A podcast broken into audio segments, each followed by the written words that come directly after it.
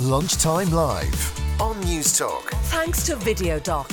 See a GP online anytime for prescriptions and sick notes. Download the VideoDoc app.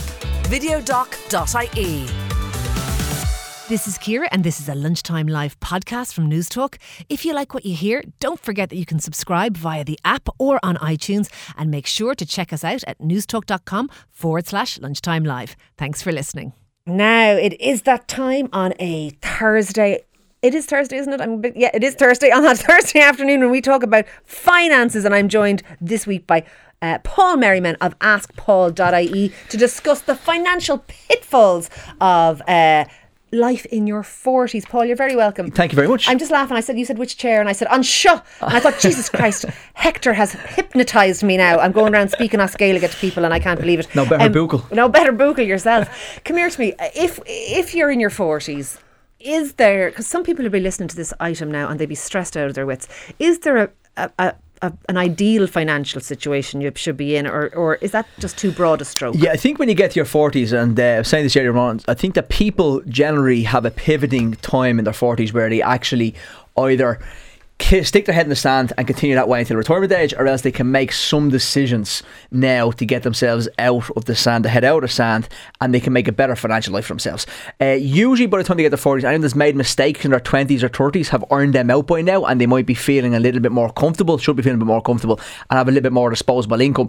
So, what we're here to talk about today, I suppose, is setting goals and trying to set yourself where you want to be in 10 years' time or 15 years, uh, and what are you doing with your disposable income? Are you using it uh, to, to, to, kind of, I don't know, from, from a lifestyle point of view, are you saving it? Are you investing it? Where are you putting it? Are you getting the best type of return? Is or you're making faces? my eyes are, are, starting to become shifty in my yeah. head, going, "Oh, don't talk about savings and uh, everything," because I'm yeah. brutal. Well, I'll give you I'll give you an example. A lot of people, when they get to their mid forties, I find clients will just, just really start tackling their mortgage and realise that they maybe took a 35 year mortgage out and they want to get it done by the time they get to 65 or 70 and they want to get it towards 60 or 58.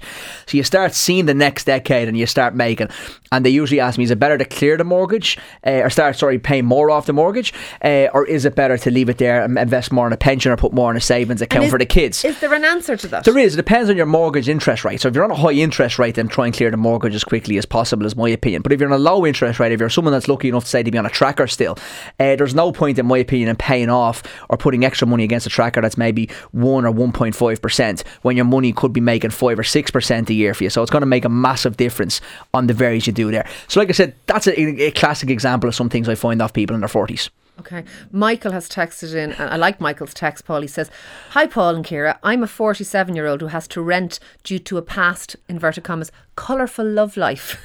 I also have no pension of note, so I would welcome any advice on one how one navigates a better future. I have a decent job, but I need to know how to prioritise. Great show and thanks. So, not, no pension, no mortgage, yeah. no property, probably. 47, we won't get into the colourful yeah. love life. What should Michael show. do?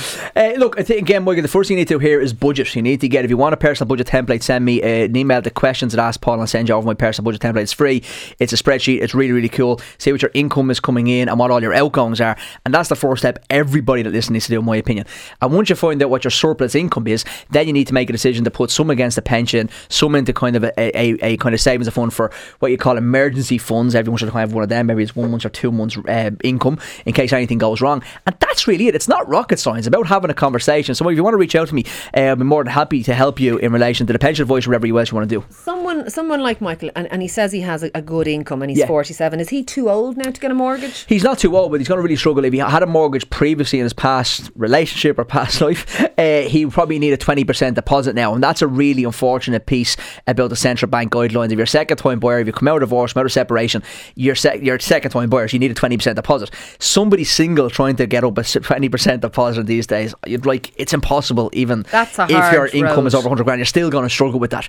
Uh, so it's unfortunate. Unfortunate that renting game is there. So uh, again, somebody like that, if you, if you are looking into the future and you're thinking you're going to rent forever, you got to remember you have to stop working at some stage. If that's going to be 68 hours retirement age to get the state pension.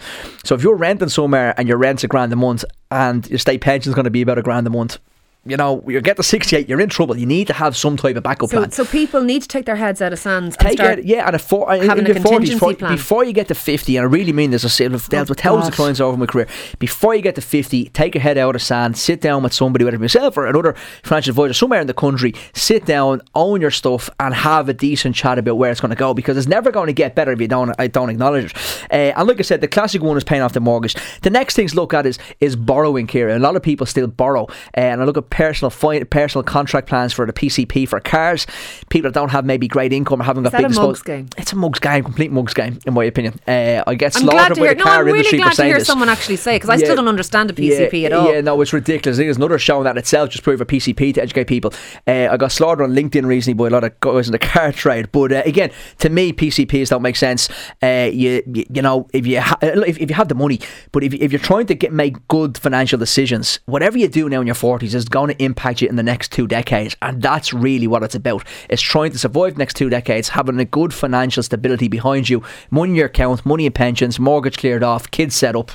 Somebody is saying here is is again they don't have property and they don't have a pension, but they have some money. Yeah. And, and is there any way of, of kind of guarantee a five to six percent return on their income in a in a low risk way? Is there a way of doing not for low risk, unfortunately. And this is uh, again what I struggle there is people automatically default into low risk uh, care because if you have five to ten years, if you're in a more of a medium risk fund, you will easily, you should easily get a four to six percent on a return over five to ten years. Because a lot of the re- return on those things is time based. It's isn't time. It's the more time you have. So if you have five plus years, you don't need to be low risk. Low risk means if you come to someone like me today and said, "Oh, Paul, I've ten grand, twenty grand, and I need it back next year," that's your low risk because you've only got twelve months. But generally speaking, if anything over five years, you need to move out of high risk fund, or low risk funds, and trying to make your money work harder by getting into those medium risk funds. You know, and getting good advice and sitting down so we can hold your hand through that process. You, you've tapped into somebody. I don't know if they're if they're loving you or if, if you've just scaremongered everybody. Because I've got about, say they love me. I've got about eight texts in a row going. Please, can Paul give his email again? Please, can he give his email again? Yeah. Please, can he give his email yeah, again? It's it's questions at askpaul.ie or on Facebook. It's just ask Paul. You'll find the page on Facebook. You can PM me there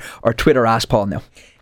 Lastly and very briefly, if somebody doesn't have a pension, if somebody maybe they should get one, but if they don't have the ability to buy property, should they be investing their money in something Of now? Of course they 'Cause should. can't and afford a mortgage, but loads they of can really, afford stocks yeah, and shares there's loads of really good funds out there that you can get access to from as little as 75 quid a month by some of the biggest life companies in Ireland and they're really really good so please reach out on the Facebook questions and they can point you in the right direction because having something is better than having nothing that's what I always say to everybody Look, thank you so much for No coming in problem. to me. That is Paul Merriman of AskPaul.ie. He is a terrific uh, mine of information, and a lot of what he does is actually you're getting things like his templates and all for free. So it's it's fantastic.